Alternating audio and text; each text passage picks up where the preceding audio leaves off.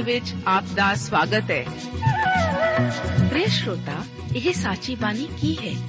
ਇਹ ਸਾਚੀ ਬਾਣੀ ਕਿਹਦੀ ਹੈ? ਹੋਰ ਇਹ ਸਾਨੂੰ ਕਿੱਥੇ ਮਿਲੂਗੀ? ਸ਼ਰੋਤਾ, ਇਹ ਸਾਚੀ ਬਾਣੀ ਦਾ ਸਾਡੇ ਜੀਵਨ 'ਚ ਕੀ ਲਾਭ ਹੈ? ਇਹਦਾ ਸਾਡੇ ਜੀਵਨ 'ਚ ਕੀ ਮੋਲ ਹੈ?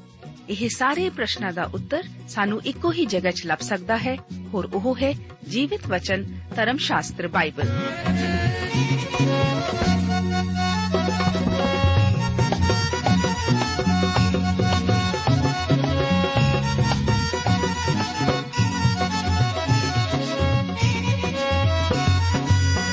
ਧਰਮ ਸ਼ਾਸਤਰ ਬਾਈਬਲ। ਉਹੀ ਜੀਵਿਤ ਵਚਨ ਦਾ ਅਸੀਂ ਇਸ ਕਾਰਜਕ੍ਰਮ ਵਿੱਚ ਅਧਿਐਨ ਕਰਾਂਗੇ।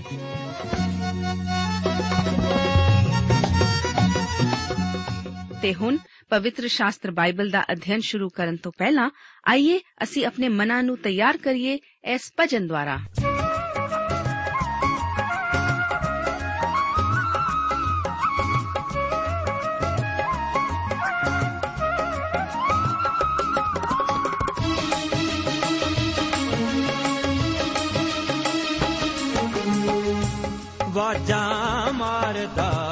ਸਲੀਬ ਉੱਤੇ ਟੰਗਿਆ। ਬਾਜਾਂ ਮਾਰਦਾ ਸਲੀਬ ਉੱਤੇ ਟੰਗਿਆ। ਕਿੱਲਾਂ ਵਾਲੇ ਹੱਥ ਖੋਲ ਕੇ, ਹੱਥ ਖੋਲ ਕੇ ਕਹਿੰਦਾ, ਪਾਲੈ ਨਜ਼ਾਤ ਪਾਪੀ ਬੰਦਿਆ। ਕਹਿੰਦਾ, ਪਾਲੈ ਨਜ਼ਾਤ ਪਾਪੀ ਬੰਦਿਆ।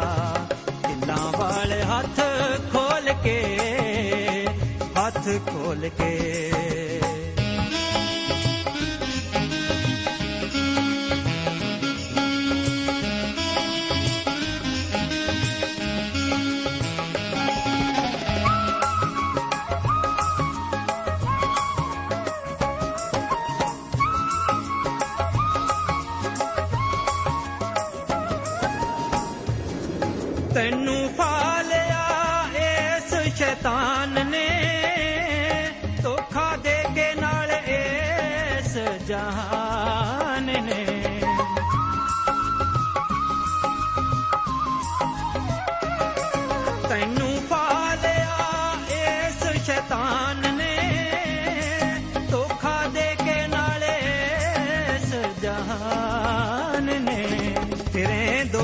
ਦੋਜ਼ਖਾਂ ਦੇ ਵਿੱਚ ਪਿਆ ਰੰਗਿਆ। ਫਿਰੇ ਦੋਜ਼ਖਾਂ ਖਾਂਦੇ ਵਿੱਚ ਪਿਆ ਰੰਗਿਆ। ਕਿੱਲਾਂ ਵਾਲੇ ਹੱਥ ਖੋਲ ਕੇ, ਹੱਥ ਖੋਲ ਕੇ ਬਾਜਾਂ ਮਾਰਦਾ ਸਲੀਬ ਉਤੇ ਟੰਗਿਆ।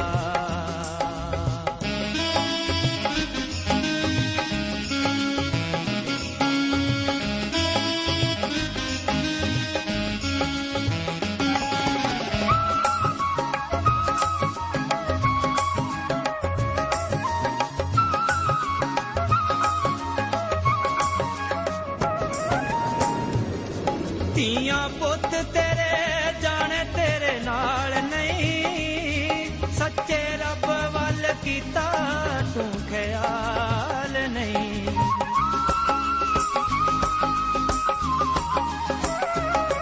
ਧੀਆਂ ਪੁੱਤ ਤੇਰੇ, ਜਾਣੇ ਤੇਰੇ ਨਾਲ ਨਹੀਂ। ਸੱਚੇ ਰੱਬ ਵੱਲ ਕੀਤਾ ਤੂੰ ਖਿਆਲ ਨਹੀਂ। ਸ਼ਮਾ ਜਗਦੀ ਤੇ ਸੜਿਆ ਪਤੰਗਿਆ ਸ਼ਮਾ ਜਗਦੀ ਤੇ ਸੜਿਆ ਪਤੰਗਿਆ। ਕਿੱਲਾ ਵਾਲੇ ਹੱਥ ਖੋਲ ਕੇ, ਹੱਥ ਖੋਲ ਕੇ ਵਾਜਾਂ ਮਾਰਦਾ ਸਲੀਬ ਉਤੇ ਟੰਗਿਆ।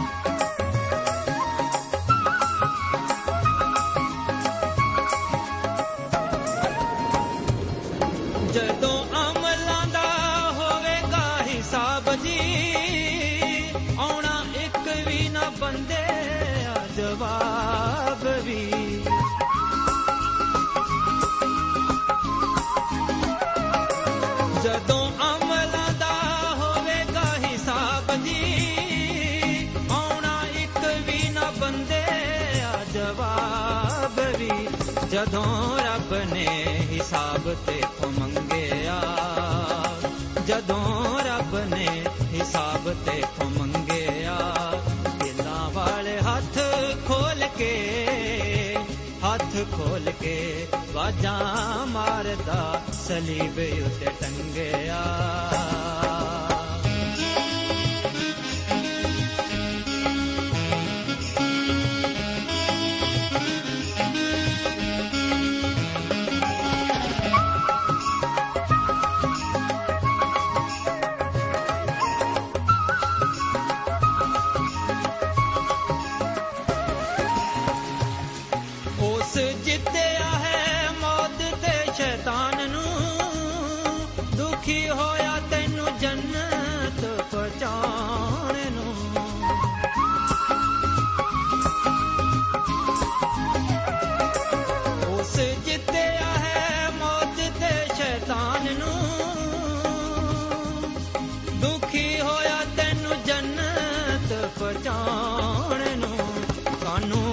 ਕਾਨੂੰ ਦੋਜ਼ਖਾਂ ਦੀ ਗਲੀ ਜਾਣ ਲੰਘਿਆ। ਕਾਨੂੰ ਦੋਜ਼ਖਾਂ ਦੀ ਗਲੀ ਜਾਣ ਲੰਘਿਆ। ਪਿਆਰੇ ਅਜ਼ੀਜ਼ੋ, ਇਸ ਬਾਈਬਲ ਅਧਿਨ ਪ੍ਰੋਗਰਾਮ ਵਿੱਚ ਪਹਿਲਾ ਸੈਮੂਅਲ ਦੀ ਪੋਥੀ ਦੇ 26 ਅਤੇ 27 ਅਧਿਆਇਆਂ ਦਾ ਅਧਿਨ ਕਰਨ ਲਈ ਆਪ ਦਾ ਸਵਾਗਤ ਹੈ। ਵਚਨ ਦੇ ਇਸ ਹਿੱਸੇ ਦਾ ਮੁੱਖ ਵਿਸ਼ਾ, ਦਾਊਦ ਦੁਆਰਾ ਫਿਰ ਸਾਊਲ ਦੀ ਜਿੰਦ ਨੂੰ ਬਖਸ਼ਣਾ ਅਤੇ ਫਲਿਸਤੀਆਂ ਵਿੱਚ ਦਾਊਦ ਦਾ ਵਾਸ ਕਰਨਾ ਹੈ। ਇਸ ਵਾਰ ਦਾਊਦ ਜ਼ਿਫ ਦੀ ਉਜਾੜ ਵਿੱਚ ਸ਼ਾਉਲ ਦੀ ਜਾਨ ਨੂੰ ਬਖਸ਼ ਦਿੰਦਾ ਹੈ। ਗੌਰ ਕਰੋ ਕਿ ਜਦੋਂ ਸ਼ਾਉਲ ਅਤੇ ਦਾਊਦ ਵਿੱਚ ਕਿੰਨਾ ਫ਼ਰਕ ਹੈ। ਇਸ ਤਰ੍ਹਾਂ ਜਾਪਦਾ ਹੈ ਕਿ ਸ਼ਾਉਲ ਹੁਣ ਜਾਣ ਲੈਂਦਾ ਹੈ ਕਿ ਦਾਊਦ ਨੂੰ ਪਰਮੇਸ਼ਵਰ ਦੁਆਰਾ ਚੁਣਿਆ ਗਿਆ ਹੈ, ਪਰ ਫਿਰ ਵੀ ਉਹ ਦਾਊਦ ਨੂੰ ਮਾਰਨ ਲਈ ਭਾਲ ਰਿਹਾ ਹੈ। ਦਾਊਦ ਜਾਣਦਾ ਹੈ ਕਿ ਸ਼ਾਉਲ ਮਸਾ ਕੀਤਾ ਹੋਇਆ ਰਾਜਾ ਹੈ ਅਤੇ ਉਹ ਉਸ ਦੀ ਜਾਨ ਬਖਸ਼ ਦਿੰਦਾ ਹੈ। ਆਓ ਅਸੀਂ ਸ਼ੁਰੂਆਤ ਕਰਦੇ ਹਾਂ 26 ਅਧਿਆਏ ਨਾਲ। ਇਸ ਦੀਆਂ 1 ਤੋਂ ਲੈ ਕੇ 12 ਆਇਤਾਂ ਦੇ ਵਚਨ ਇਸ ਪ੍ਰਕਾਰ ਹਨ। ਲਿਖਿਆ ਹੈ, ਜ਼ੀਫੀ ਲੋਕ ਗਿਵਿਆ ਨੂੰ ਸ਼ਾਉਲ ਕੋਲ ਆਣ ਕੇ ਬੋਲੇ, ਭਲਾ ਦਾਊਦ ਹਕੀਲਾ ਦੇ ਪਹਾੜ ਵਿੱਚ ਜੋ ਜਸ਼ੀਮੋਨ ਦੇ ਸਾਹਮਣੇ ਹੈ, ਲੁਕਿਆ ਨਹੀਂ ਰਹਿੰਦਾ।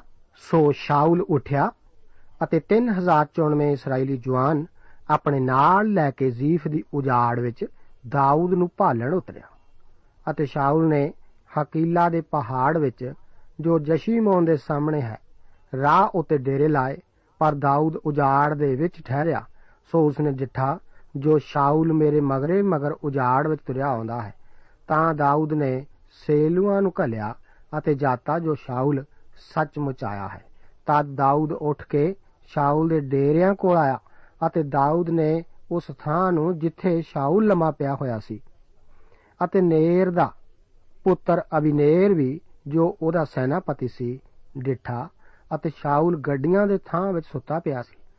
ਅਤੇ ਲੋਕਾਂ ਨੇ ਉਹਦੇ ਆਲੇ ਦੁਆਲੇ ਡੇਰੇ ਲਾਏ ਹੋਏ ਸਨ ਤਦ ਦਾਊਦ ਨੇ ਹਿੱਤੀ ਅਹੀਮਲਕ ਅਤੇ ਸੁਰੂਇਆ ਦੇ ਪੁੱਤਰ ਅਬੀਸ਼ਈ ਨੂੰ, ਜੋ ਜਵਾਬ ਦਾ ਭਰਾ ਸੀ ਉੱਤਰ ਦੇ ਕੇ ਆਖਿਆ ਸ਼ਾਉਲ ਦੇ ਡੇਰਿਆਂ ਵੱਲ ਮੇਰੇ ਨਾਲ ਕੌਣ ਉਤਰੇਗਾ? ਅਬੀਸ਼ਈ ਬੋਲਿਆ, ਤੁਹਾਡੇ ਨਾਲ ਮੈਂ ਉਤਰਾਂਗਾ। ਸੋ ਦਾਊਦ ਅਤੇ ਅਬੀਸ਼ਈ ਰਾਤ ਨੂੰ ਉਹਨਾਂ ਲੋਕਾਂ ਵਿੱਚ ਜਾ ਪਏ ਅਤੇ ਵੇਖੋ, ਉਸ ਵੇਲੇ ਸ਼ਾਉਲ ਗੱਡੀਆਂ ਦੇ ਥਾਂ ਵਿੱਚ ਸੁੱਤਾ ਪਿਆ ਸੀ ਅਤੇ ਉਹਦੀ ਵਰਸ਼ੀ, ਉਹਦੀ ਸਰਹਾਂ ਦੀ ਧਰਤੀ ਵਿੱਚ ਗੱਡੀ ਹੋਈ ਸੀ ਅਤੇ ਅਬੀਨੇਰ ਅਤੇ ਸਿਪਾਹੀ ਉਹਦੇ ਉਦਾਲੇ ਪਏ ਹੋਏ ਸਨ। ਤਦ ਅਬੀਸ਼ਈ ਨੇ ਦਾਊਦ ਨੂੰ ਆਖਿਆ, ਪਰਮੇਸ਼ਵਰ ਨੇ ਅੱਜ ਤੁਹਾਡੇ ਵੈਰੀ ਨੂੰ ਤੁਹਾਡੇ ਹੱਥ ਕਰ ਦਿੱਤਾ। ਜੇ ਹੁਣ ਆਗਿਆ ਕਰੋ ਤਾਂ ਮੈਂ ਉਹਨੂੰ ਵਰਸ਼ੀ ਦਾ ਇੱਕੋ ਵਾਰ ਵਾਰ ਕਰਕੇ ਧਰਤੀ ਨਾਲ ਵਿੰਨਾ ਅਤੇ ਮੈਂ ਉਹਨੂੰ ਦੂਜੀ ਵਾਰ ਨਾ ਮਾਰਾਂਗਾ। ਪਰ ਦਾਊਦ ਨੇ ਅਬੀਸ਼ਈ ਨੂੰ ਆਖਿਆ, ਉਹਨੂੰ ਨਾ ਮਾਰ। ਕਿਉਂ ਜੋ ਯਹੋਵਾ ਦੇ ਮਸਾ ਹੋਏ ਉਤੇ ਕਿਹੜਾ ਹੈ ਜੋ ਹੱਥ ਚੁੱਕੇ ਅਤੇ ਵੇਦੋਸ਼ਾ ਠਹਿਰੇ? ਦਾਊਦ ਨੇ ਇਹ ਵੀ ਆਖਿਆ, ਜਿਉਂਦੇ ਯਹੋਵਾ ਦੀ ਸੌਂ, ਜਾਂ ਤਾਂ ਉਹਨੂੰ ਯਹੋਵਾ ਆਪ ਮਾਰੇਗਾ, ਜਾਂ ਉਹਦੇ ਮਰਨ ਦਾ ਦਿਨ ਆਵੇਗਾ, ਜਾਂ ਉਹ ਲੜਾਈ ਵਿੱਚ ਜਾ ਕੇ ਮਾਰਿਆ ਜਾਵੇਗਾ। ਪਰ ਯਹੋਵਾ ਨਾ ਕਰੇ, ਜੋ ਮੈਂ ਯਹੋਵਾ ਦੇ ਮਸਾ ਹੋਏ ਉੱਤੇ ਹੱਥ ਚਲਾਵਾਂ, ਪਰ ਤੂੰ ਉਹਦੀ ਸਿਰਹਾਂਦੀਓ ਇਹ ਵਰਸ਼ੀ ਅਤੇ ਪਾਣੀ ਦੀ ਗੜ ਵੀ ਨਿਚੋਕ ਲੈ ਅਤੇ ਅਸੀਂ ਤੁਰ ਪਈਏ। ਹੁਣ ਸ਼ਾਉਲ ਦਾਊਦ ਨੂੰ ਪਕੜਨ ਅਤੇ ਉਸ ਨੂੰ ਨਾਸ਼ ਕਰਨ ਨੂੰ ਇੱਕ ਹੋਰ ਕਾਫਲਾ ਲੈ ਕੇ ਨਿਕਲ ਤੁਰਦਾ ਹੈ। ਇਹ ਇੰਜ ਹੀ ਵਾਪਰਿਆ ਸੀ। ਦਾਊਦ ਉਜਾੜ ਨੂੰ ਭੱਜ ਨਿਕਲਿਆ ਸੀ ਅਤੇ ਸ਼ਾਉਲ ਉਹਦੇ ਮਗਰ ਮਗਰ ਲੱਗ ਤੁਰਿਆ ਸੀ। ਦਾਊਦ ਇੱਕ ਮਹਾਨ ਸਿਪਾਹੀ ਸੀ ਅਤੇ ਉਹ ਰਾਸਤੇ ਬਾਰੇ ਜਾਣਦਾ ਸੀ, ਜਿਸ ਕਰਕੇ ਉਹ ਇੱਕ ਨਿਪੁੰਨ ਸੈਨਾਪਤੀ ਬਣ ਗਿਆ ਸੀ। ਉਸ ਦੇ ਨਾਲ ਵਫਾਦਾਰ ਮਨੁੱਖ ਵੀ ਸਨ, ਜੋ ਕਿ ਉਸ ਵਾਸਤੇ ਅਤੇ ਉਸ ਦੇ ਨਾਲ ਆਪਣੀ ਜਾਨ ਵਾਰਨ ਲਈ ਵੀ ਤਿਆਰ ਸਨ। ਸ਼ਾਉਲ ਨੂੰ ਉਸ ਇਲਾਕੇ ਦੀ ਵਾਕਫੀਅਤ ਨਹੀਂ ਸੀ। ਇਸ ਤੋਂ ਵੱਧ ਕੇ ਸ਼ਾਉਲ ਦੇ ਸਿਪਾਹੀ ਵੀ ਉਹਦੇ ਪ੍ਰਤੀ ਵਫਾਦਾਰ ਨਹੀਂ ਸਨ ਅਤੇ ਸ਼ਾਉਲ ਸੱਚਮੁੱਚ ਉਹਨਾਂ ਉੱਤੇ ਸ਼ੱਕ ਵੀ ਕਰਦਾ ਸੀ। ਦਾਊਦ ਨੂੰ ਵਿਸ਼ਵਾਸ ਨਹੀਂ ਸੀ ਆ ਰਿਹਾ ਕਿ ਸ਼ਾਉਲ ਇਹੋ ਜਿਹੇ ਇਲਾਕੇ ਵਿੱਚ ਵੀ ਆ ਠਹਿਰੇਗਾ, ਜਿਸ ਬਾਰੇ ਉਹ ਵਾਕਫ ਨਹੀਂ ਸੀ। ਇਹ ਤਾਂ ਇੱਕ ਸੈਨਿਕ ਮੂਰਖਤਾ ਹੀ ਸੀ। ਦਾਊਦ ਇਸ ਤਰ੍ਹਾਂ ਹੁਣ ਛਾਉਣੀ ਵਿੱਚ ਇਹ ਦੇਖਣ ਨੂੰ ਆਪਣੇ ਜਸੂਸਾਂ ਨੂੰ ਭੇਜਦਾ ਹੈ ਕਿ ਕੀ ਸੱਚਮੁੱਚ ਸ਼ਾਉਲ ਵੀ ਇਸ ਥਾਂ ਤੇ ਆਇਆ ਹੋਇਆ ਹੈ। ਉਸ ਦੇ ਜਸੂਸਾਂ ਨੇ ਉਸ ਨੂੰ ਆ ਕੇ ਖਬਰ ਦਿੱਤੀ ਕਿ ਦਾਊਦ ਸੱਚਮੁੱਚ ਉਸ ਉਜਾੜ ਵਿੱਚ ਉੱਥੇ ਆਇਆ ਹੋਇਆ ਸੀ। ਦਾਊਦ ਇੱਕ ਇਹੋ ਜਿਹੀ ਸਥਿਤੀ ਵਿੱਚ ਸੀ ਕਿ ਉਹ ਇਹ ਸਰਵੇਖਣ ਕਰ ਸਕਿਆ ਸੀ ਕਿ ਸ਼ਾਉਲ ਅਤੇ ਉਸ ਦੇ ਮਨੁੱਖ ਕਿੱਥੇ ਸਨ। ਪਰ ਇਸ ਸਮੇਂ ਉਹ ਅਤੇ ਉਸ ਦੇ ਮਨੁੱਖ ਉਜਾੜ ਵਿੱਚ ਛੁਪੇ ਰਹੇ ਸਨ। ਦਾਊਦ ਅਤੇ ਅਬਿਸ਼ਈ ਸ਼ਾਉਲ ਦੀ ਛਾਉਣੀ ਵਿੱਚ ਗਏ ਅਤੇ ਉਹਨਾਂ ਨੇ ਇੱਧਰ ਉੱਧਰ ਵੇਖਿਆ। ਸ਼ਾਉਲ ਗੱਡੀਆਂ ਦੇ ਥਾਂ ਵਿੱਚ ਸੁੱਤਾ ਹੋਇਆ ਸੀ ਅਤੇ ਉਸ ਦੇ ਮਨੁੱਖ ਉਸ ਦੇ ਆਲੇ ਦੁਆਲੇ ਪਏ ਹੋਏ ਸਨ। ਆਪਣੇ ਸਿਰਹਾਂ ਦੀ ਉਸ ਨੇ ਆਪਣੀ ਵਰਸ਼ੀ ਧਰਤੀ ਵਿੱਚ ਗੱਡੀ ਹੋਈ ਸੀ। ਅਬਿਸ਼ਈ ਦਾਊਦ ਨੂੰ ਹੁਣ ਕਹਿ ਰਿਹਾ ਸੀ ਕਿ ਜੇ ਹੁਣ ਆਗਿਆ ਕਰੋ, ਤਾਂ ਮੈਂ ਉਹਨੂੰ ਵਰਸ਼ੀ ਦਾ ਇੱਕੋ ਵਾਰ ਮਾਰ ਕੇ ਬਿਨਾ ਅਤੇ ਮੈਂ ਉਹਨੂੰ ਦੂਜੀ ਵਾਰ ਨਾ ਮਾਰਾਂਗਾ। ਮੈਂ ਸਿਰਫ ਇੱਕੋ ਹੀ ਵਾਰ ਉਸ ਉੱਤੇ ਕਰਾਂਗਾ।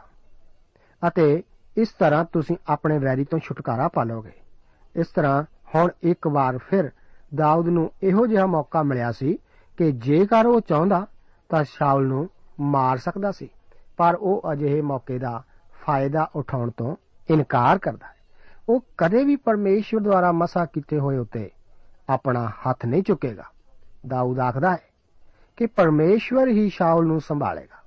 ਦਾਊਦ ਇਬਰਾਨੀਆਂ ਦੀ ਪੱਤਰੀ ਉਸ ਦੇ 10 ਅਧਿਆਏ ਉਸ ਦੀ 31 ਅਤੇ 30 ਆਇਤਾਂ ਦੇ ਵਚਨਾਂ ਵਿੱਚ ਦੱਸੇ ਸਿਧਾਂਤ ਦੇ ਅਨੁਸਾਰ ਕੰਮ ਕਰ ਰਿਹਾ ਹੈ। ਜਿੱਥੇ ਦੱਸਿਆ ਗਿਆ ਹੈ ਕਿ ਕਿਉਂ ਜੋ ਅਸੀਂ ਉਹਨੂੰ ਜਾਣਦੇ ਹਾਂ ਜਿਨੇ ਆਖਿਆ, ਭਈ ਬਦਲਾ ਲੈਣਾ ਮੇਰਾ ਕੰਮ ਹੈ, ਮੈਂ ਹੀ ਵੱਟਾ ਲਾਵਾਂਗਾ, ਅਤੇ ਫਿਰ ਇਹ ਕਿ ਪ੍ਰਭੂ ਆਪਣੀ ਪਰਜਾ ਦਾ ਨਿਆਂ ਕਰੇਗਾ। ਜਿਉਂਦੇ ਪਰਮੇਸ਼ਵਰ ਦੇ ਹੱਥ ਵਿੱਚ ਪੈਣਾ ਭਿਆਨਕ ਗੱਲ ਹੈ। ਜੋ ਕੁਝ ਦਾਊਦ ਨੇ ਕੀਤਾ ਸੀ, ਉਹ ਮੁਸ਼ਕਲ ਨਹੀਂ ਸੀ। ਉਸ ਨੇ ਸ਼ਾਉਲ ਦੀ ਵਰਸ਼ੀ ਅਤੇ ਪਾਣੀ ਦੀ ਗੜਵੀ ਨੂੰ ਸ਼ਾਉਲ ਦੀ ਸਿਰਹਾਂਦੀੋਂ ਲੈ ਲਿਆ ਅਤੇ ਉਹ ਤੁਰ ਗਏ। ਇਸ ਸਭ ਦੇ ਦੌਰਾਨ ਕੋਈ ਵੀ ਨਹੀਂ ਸੀ ਜਾਗਿਆ, ਕਿਉਂ ਜੋ ਉਹ ਸਭ ਸੁੱਤੇ ਪਏ ਸਨ। ਇਸ ਕਰਕੇ ਜੋ ਯਹੋਵਾ ਵੱਲੋਂ ਉਹਨਾਂ ਉੱਤੇ ਕੂਕ ਨੀਂਦ ਆਈ ਹੋਈ ਸੀ। ਅੱਗੇ 26 ਅਧਿਆਏ ਉਸ ਦੀਆਂ 17 ਤੋਂ ਲੈ ਕੇ 25 ਆਇਤਾਂ ਦੇ ਵਚਨ ਇਸ ਪ੍ਰਕਾਰ ਹਨ। ਤਦ ਸ਼ਾਉਲ ਨੇ ਦਾਊਦ ਦੀ ਆਵਾਜ਼ ਸਿਆਣ ਕੇ ਆਖਿਆ हे ਮੇਰੇ ਪੁੱਤਰ ਦਾਊਦ, ਇਹ ਤੇਰੀ ਆਵਾਜ਼ ਹੈ? ਦਾਊਦ ਬੋਲਿਆ, ਜੀ, ਮੇਰੇ ਮਹਾਰਾਜ ਅਤੇ ਪਾਤਸ਼ਾਹ, ਇਹ ਮੇਰੀ ਹੀ ਆਵਾਜ਼ ਹੈ। ਤਾਂ ਉਸਨੇ ਆਖਿਆ, ਮੇਰਾ ਮਹਾਰਾਜ ਆਪਣੇ ਟਹਿਲੂਏ ਦੇ ਮਗਰ ਇਸ ਤਰ੍ਹਾਂ ਕਾਹਨੂੰ ਲੱਗਾ ਹੋਇਆ ਹੈ? ਮੈਂ ਕੀ ਕੀਤਾ ਹੈ ਅਤੇ ਮੇਰੇ ਹੱਥ ਵਿੱਚ ਕੀ ਖੋਟ ਹੈ? ਸੋ ਹੁਣ हे ਮਹਾਰਾਜ ਪਾਤਸ਼ਾਹ, ਆਪਣੇ ਟਹਿਲੂਆਂ ਦੀਆਂ ਸੁਣੇ।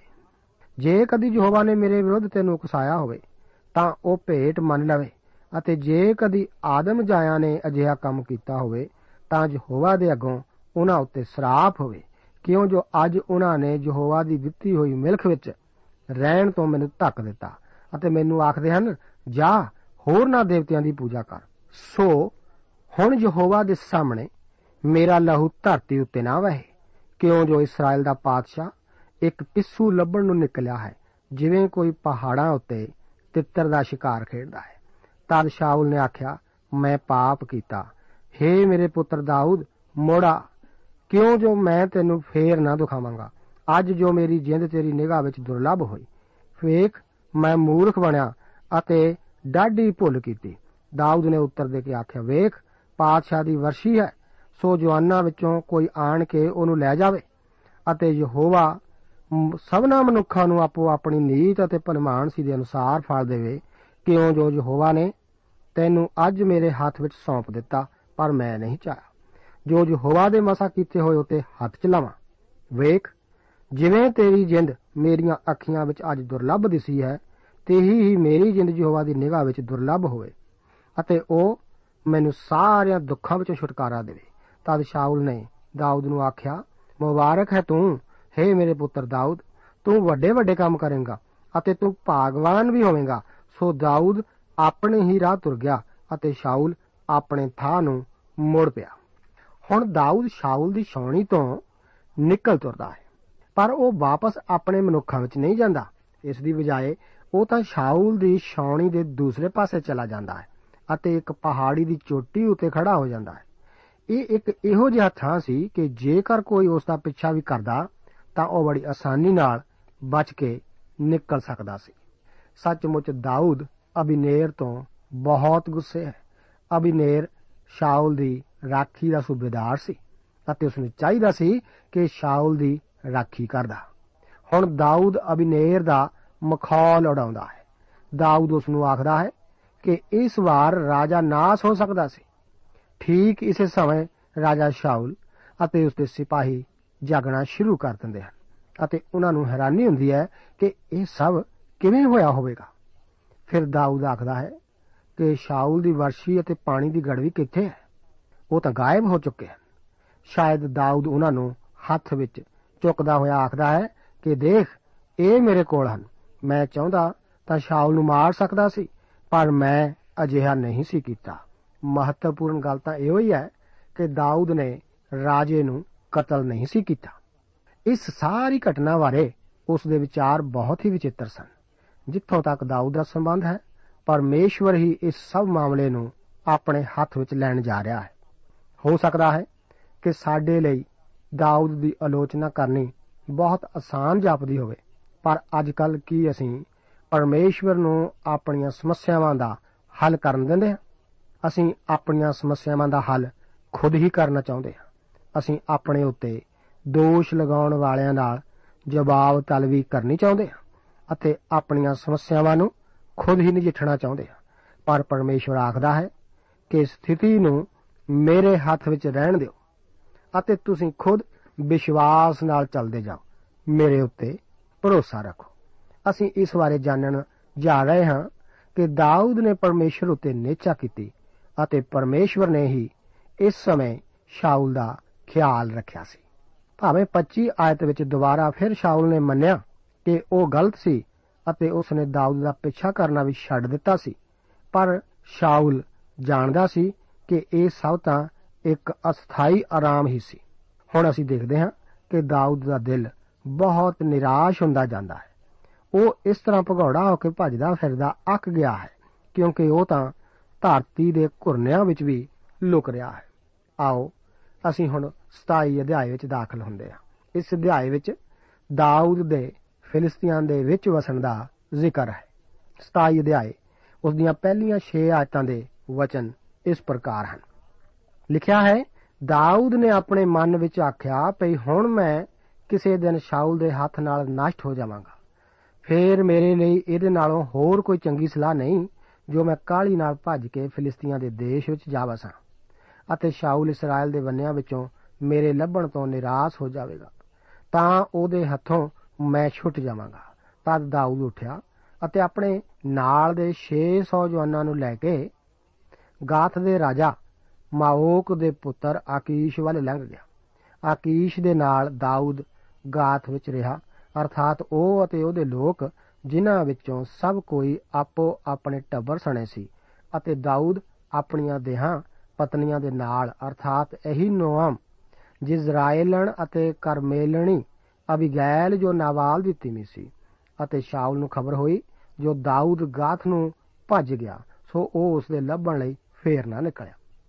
ਦਾਊਦ ਨੇ ਆਕੀਸ਼ ਨੂੰ ਆਖਿਆ, ਜੇ ਤੇਰੀ ਨਿਗਾਹ ਵਿੱਚ ਮੈਂ ਦਇਆਯੋਗ ਹਾਂ, ਤਾਂ ਉਹ ਮੈਨੂੰ ਦੇਸ਼ ਦੇ ਕਿਸੇ ਸ਼ਹਿਰ ਵਿੱਚ ਵਸਣ ਜੋਗਾ ਥਾਂ ਦੇ ਦੇਣ। ਕਿਉਂ ਜੋ ਤੇਰਾ ਟਹਿਲੂਆ ਰਾਜਧਾਨੀ ਵਿੱਚ ਤੇਰੇ ਕੋਲ ਕਾਨੂੰ ਰਹੇ? ਤਦ ਆਕੀਸ਼ ਨੇ ਉਸ ਦਿਨ ਉਹਨੂੰ ਸਿਕਲਗ ਸ਼ਹਿਰ ਦੇ ਦਿੱਤਾ। ਸੋ ਸਿਕਲਗ ਅੱਜ ਤੋੜੀ ਯਹੂਦਾ ਦੇ ਪਾਤਸ਼ਾਹਾਂ ਦਾ ਹੈ। ਜਿੰਨਾ ਚਿਰ ਦਾਊਦ ਫਿਲਿਸਤੀਆਂ ਦੇ ਦੇਸ਼ ਵਿੱਚ ਰਿਹਾ, ਸੋ ਪੂਰਾ ਇੱਕ ਵਰਾ ਅਤੇ 4 ਮਹੀਨੇ ਸਨ। ਇਹ ਤਾਂ ਦਾਊਦ ਦੁਆਰਾ ਉਸ ਦੇ ਵਿਸ਼ਵਾਸ ਦੀ ਉਚਾਈ ਤੋਂ ਪਿਛਾਂ ਹਟਣਾ ਹੀ ਜਾਪ ਰਿਹਾ ਹੈ, ਜੋ ਕਿ ਦਾਊਦ ਦੀ ਜ਼ਿੰਦਗੀ ਦੀ ਵਿਸ਼ੇਸ਼ਤਾ ਹੈ। ਇਹ ਤਾਂ ਬੇਧਿਆਨੀ ਕਰਨ ਦਾ ਹੀ ਵਕਤ ਹੈ। ਅਸੀਂ ਦੇਖਿਆ ਸੀ ਕਿ ਅਬਰਾਹਮ ਨਾਲ ਵੀ ਇੰਜ ਹੀ ਵਾਪਰਿਆ ਸੀ। ਇਸਹਾਕ ਨਾਲ ਵੀ ਇਹੋ ਜਿਹੀ ਘਟਨਾ ਘਟੀ ਸੀ ਅਤੇ ਯਾਕੂਬ ਨੂੰ ਇਹੋ ਜਿਹੀ ਘਟਨਾ ਨੇ ਨਹੀਂ ਸੀ ਬਖਸ਼ਿਆ। ਇਸ ਤਰ੍ਹਾਂ ਜਾਪਦਾ ਹੈ ਕਿ ਇਹੋ ਜਿਹੀ ਗਿਰਾਵਟ ਦਾ ਸਮਾਂ ਪਰਮੇਸ਼ਵਰ ਦੇ ਸਾਰੇ ਲੋਕਾਂ ਦੇ ਜੀਵਨ ਵਿੱਚ ਆਇਆ ਸੀ। ਇਸ ਅਧਿਆਇ ਵਿੱਚ ਆਪ ਅਤੇ ਮੇਰੇ ਵਾਸਤੇ ਇੱਕ ਖਾਸ ਸੰਦੇਸ਼ ਹੈ। ਹੋ ਸਕਦਾ ਹੈ ਕਿ ਠੀਕ ਇਸ ਸਮੇਂ ਅੱਜ ਦੇ ਦਿਨ ਵਿੱਚ ਸਮੱਸਿਆਵਾਂ ਦਾ ਸਾਹਮਣਾ ਆਪ ਕਰ ਰਹੇ ਹੋ ਹੋ ਸਕਦਾ ਹੈ ਕਿ ਆਪ ਇੱਕ ਹਨੇਰੀ ਘਾਟੀ ਵਿੱਚ ਲੰਬੇ ਅਰਸੇ ਤੋਂ ਰਹਿ ਹੋ ਅਤੇ ਆਪ ਹੈਰਾਨ ਵੀ ਹੋ ਰਹੇ ਹੋਵੋਗੇ ਕਿ ਕੀ ਕਦੀ ਇਸ ਵਿੱਚੋਂ ਆਪ ਬਾਹਰ ਵੀ ਨਿਕਲੋਗੇ ਕਿ ਨਹੀਂ। ਆਪ ਦੀਆਂ ਸਮੱਸਿਆਵਾਂ ਦਾ ਕੋਈ ਵੀ ਹੱਲ ਨਜ਼ਰ ਨਹੀਂ ਆ ਰਿਹਾ। ਜੀ ਹਾਂ, ਹੋ ਸਕਦਾ ਹੈ ਕਿ ਇਹ ਜਾਣਨ ਨਾਲ ਆਪ ਨੂੰ ਤਸੱਲੀ ਮਿਲੇ ਕਿ ਹੋਰ ਵੀ ਬਹੁਤ ਸਾਰੇ ਹਨ ਜੋ ਕਿ ਇਸੇ ਵਾਦੀ ਵਿੱਚੋਂ ਗੁਜ਼ਰ ਰਹੇ ਹਨ। ਇਹ ਤਾਂ ਇੱਕ ਚੰਗੀ ਤਰ੍ਹਾਂ ਜਾਣਿਆ ਪਛਾਣਿਆ ਰਸਤਾ ਹੈ। ਇਸ ਵਿਅਕਤੀ ਦਾਊਦ ਨੇ ਸਾਤੋਂ ਕਾਫੀ ਪਹਿਲਾਂ ਇਸੇ ਰਸਤੇ ਉੱਤੇ ਚੱਲ ਕੇ ਆਪਣਾ ਰਾਹ ਤੈਅ ਕੀਤਾ ਸੀ। ਇਹੋ ਹੀ ਇੱਕ ਕਾਰਨ ਹੈ ਕਿ ਦਾਊਦ ਮੇਰੇ ਆਪਣੇ ਮਸੀਹੀ ਜੀਵਨ ਵਿੱਚ ਮੇਰੇ ਵਾਸਤੇ ਇਹੋ ਜਿਹੀ ਮਹਾਨ ਮਦਦ ਰਿਹਾ ਹੈ। ਮੈਨੂੰ ਸੱਚਮੁੱਚ ਉਸ ਉੱਤੇ ਤਰਸ ਆਉਂਦਾ ਹੈ। ਇੱਥੇ ਤਾਂ ਇਹ ਹੁਣ ਅਜਿਹਾ ਜਾਪਦਾ ਹੈ, ਜਿਵੇਂ ਕਿ ਉਹ ਆਪਣੇ ਬਾਕੀ ਦੇ ਜੀਵਨ ਤੋਂ ਭੱਜਦਾ ਫਿਰਦਾ ਹੀ ਗੁਜ਼ਾਰੇਗਾ ਅਤੇ ਆਖਰ ਵਿੱਚ ਉਹ ਸ਼ਾਉਲ ਦੁਆਰਾ ਮਾਰ ਦਿੱਤਾ ਜਾਵੇਗਾ। ਹੁਣ ਅਸੀਂ ਦਾਊਦ ਨੂੰ ਪੂਰੀ ਤਰ੍ਹਾਂ ਨਿਰਾਸ਼ ਹੋਇਆ ਹੋਇਆ ਭੌਂਦਾ ਫਿਰਦਾ ਦੇਖਦੇ ਹਾਂ। ਉਹ ਹੁਣ ਕੁਝ ਅਜਿਹਾ ਕਰ ਰਿਹਾ ਹੈ ਜੋ ਕਿ ਉਸ ਨੂੰ ਕਰਨਾ ਨਹੀਂ ਸੀ ਚਾਹੀਦਾ। ਉਹ ਇਸਰਾਇਲ ਦੇ ਦੇਸ਼ ਨੂੰ ਛੱਡ ਜਾਂਦਾ ਹੈ ਅਤੇ ਫਿਲਿਸਤੀਆਂ ਦੇ ਵਿਚਕਾਰ ਵਸਣ ਨੂੰ ਚਲੇ ਜਾਂਦਾ ਹੈ। ਇਸ ਅਧਿਆਏ ਵਿੱਚ ਅਜਿਹਾ ਕੁਝ ਨਹੀਂ ਜਾਪਦਾ, ਜਿਸ ਤੋਂ ਇਹ ਜ਼ਾਹਿਰ ਹੁੰਦਾ ਹੋਵੇ ਕਿ ਦਾਊਦ ਪਰਮੇਸ਼ਵਰ ਦਾ ਹੀ ਇੱਕ ਬੰਦਾ ਹੈ। ਅੰਤ ਵਿੱਚ 27 ਅਧਿਆਏ, ਉਸ ਦੀਆਂ 7 ਤੋਂ ਲੈ ਕੇ 12 ਆਇਤਾਂ ਦੇ ਵਚਨ ਇਸ ਪ੍ਰਕਾਰ ਹਨ। ਇੱਥੇ ਲਿਖਿਆ ਹੈ, ਜਿੰਨਾ ਚਿਰ ਦਾਊਦ ਫਿਲਿਸਤੀਆਂ ਦੇ ਦੇਸ਼ ਵਿੱਚ ਰਿਹਾ ਸੋ ਪੂਰਾ ਇੱਕ ਵਰਾ ਅਤੇ 4 ਮਹੀਨੇ ਸਨ। ਦਾਊਦ ਔਰ ਉਹਦੇ ਮਨੁੱਖਾਂ ਨੇ ਚੜ ਕੇ ਗਸ਼ੂਰੀਆਂ ਅਤੇ ਗਜ਼ਰੀਆਂ ਅਤੇ ਅਮਾਲੇਕੀਆਂ ਦੇ ਉੱਤੇ ਹੱਲਾ ਕੀਤਾ ਅਤੇ ਉਹ ਸ਼ੂਰ ਦੇ ਰਾਹੋਂ ਲੈ ਕੇ ਮਿਸਰ ਦੇ ਵੰਨੇ ਤੋੜੀ ਉਸ ਦੇਸ਼ ਵਿੱਚ ਪਹਿਲੇ ਸਮੇਂ ਤੋਂ ਵਸਦੇ ਸਨ ਅਤੇ ਦਾਊਦ ਨੇ ਉਸ ਦੇਸ਼ ਨੂੰ ਜਿੱਤ ਲਿਆ ਅਤੇ ਤਰੀਮਤ ਪੁਰਸ਼ ਕਿਸੇ ਨੂੰ ਜਿਉਂਦਾ ਨਾ ਛੱਡਿਆ। ਅਤੇ ਉਹਨਾਂ ਦੇ ਇੱਜੜ, ਵਗ, ਖੋਤੇ, ਊਠ ਅਤੇ ਲੀੜੇ ਲੁੱਟ ਲਏ ਅਤੇ ਆਕੀਸ਼ ਕੋਲ ਮੁੜ ਆਇਆ। ਤਾਂ ਆਕੀਸ਼ ਨੇ ਪੁੱਛਿਆ, ਅੱਜ ਤੁਹਾਡਾ ਰਾਹ ਕਿੱਧਰ ਸੀ? ਦਾਊਦ ਨੇ ਆਖਿਆ, ਯਹੂਦਾ ਦੇ ਦੱਖਣ ਵੱਲ ਅਤੇ ਜਰਾਮੀ ਏਲੀਆਂ ਦੇ ਦੱਖਣ ਵੱਲ ਅਤੇ ਕੇਨੀਆਂ ਦੇ ਦੱਖਣ ਵੱਲ। ਅਤੇ ਦਾਊਦ ਕਿਸੇ ਇੱਕ ਪੁਰਸ਼ ਜਾਂ ਤਰੀਮਤ ਨੂੰ ਵੀ ਗਾਥ ਵਿੱਚ ਨਾ ਲਿਆਇਆ, ਜੋ ਕਿਤੇ ਇਹ ਸਾਡੇ ਵਿਰੁੱਧ ਨਾ ਖਬਰ ਜਾ ਦੇਣ ਲਈ। ਇਹ ਦਾਊਦ ਨੇ ਅਜਿਹਾ ਕੰਮ ਕੀਤਾ ਹੈ। ਜਦ ਤੋੜੀ ਉਹ ਫਲਿਸਤੀਆਂ ਦੇ ਦੇਸ਼ ਵਿੱਚ ਰਿਹਾ, ਉਸ ਦੀ ਇਹੋ ਮਰਜ਼ਾਦਾ ਰਹੀ। ਆਕੀਸ਼ ਨੇ ਦਾਊਦ ਦੀ ਗੱਲ ਉੱਤੇ ਪ੍ਰਤੀਤ ਕੀਤੀ ਅਤੇ ਆਖਿਆ, ਭਈ ਉਸਨੇ ਆਪਣੇ ਲੋਕ ਇਸਰਾਇਲ ਨਾਲ ਅਜਿਹਾ ਕੰਮ ਕੀਤਾ ਹੈ, ਜੋ ਉਹ ਉਸ ਤੋਂ ਬਹੁਤ ਨਫ਼ਰਤ ਕਰਦੇ ਹੋਣਗੇ। ਇਸ ਲਈ ਉਹ ਸਦਾ ਮੇਰਾ ਟਹਿਲੂਆ ਰਹੇਗਾ। ਅਸੀਂ ਦੇਖਦੇ ਹਾਂ ਕਿ ਦਾਊਦ 1 ਸਾਲ 4 ਮਹੀਨੇ ਫਲਿਸਤੀਆਂ ਦੇ ਦੇਸ਼ ਵਿੱਚ ਰਿਹਾ। 10 ਆਇਤ ਵਿੱਚ ਪੁੱਛੇ ਸਵਾਲ ਵੱਲ ਗੌਰ ਕਰੋ ਕਿ ਅੱਜ ਤੁਹਾਡਾ ਰਾਹ ਕਿੱਧਰ ਸੀ? ਜੀ ਹਾਂ, ਮੇਰੇ ਦੋਸਤ, ਕੀ ਆਪ ਅੱਜ ਆਪਣੇ ਰਾਹ ਨੂੰ ਜਾਣਦੇ ਹੋ? ਯਿਸੂ ਜੀ ਆਖਦੇ ਹਨ ਕਿ ਰਾਹ ਸੱਚਾਈ ਅਤੇ ਜੀਵਨ ਮੈਂ ਹਾਂ। ਉਹ ਤਾਂ ਅਸਲ ਵਿੱਚ ਸਵਰਗ ਵਿੱਚ ਲਿਜਾਣ ਵਾਲਾ ਰਾਹ ਹੀ ਹੈ। ਕੀ ਆਪ ਉਸ ਦੇ ਵਸੀਲੇ ਸਵਰਗ ਜਾਣ ਵਾਲਾ ਰਾਹ ਜਾਣ ਗਏ ਹੋ?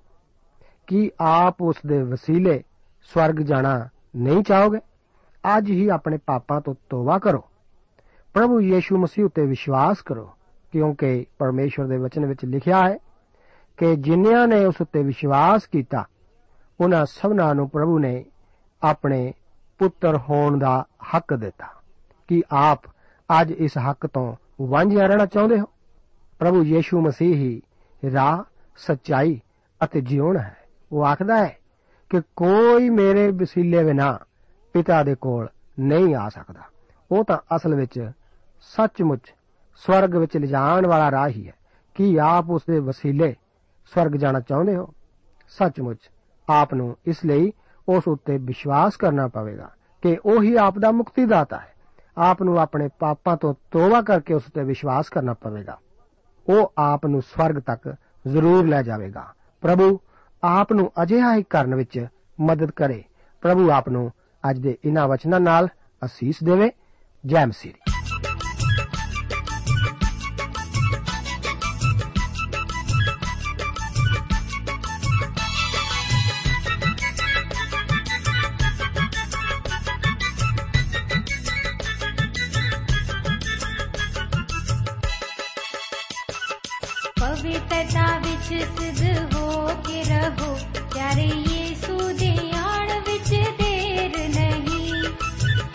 सिद्धो ये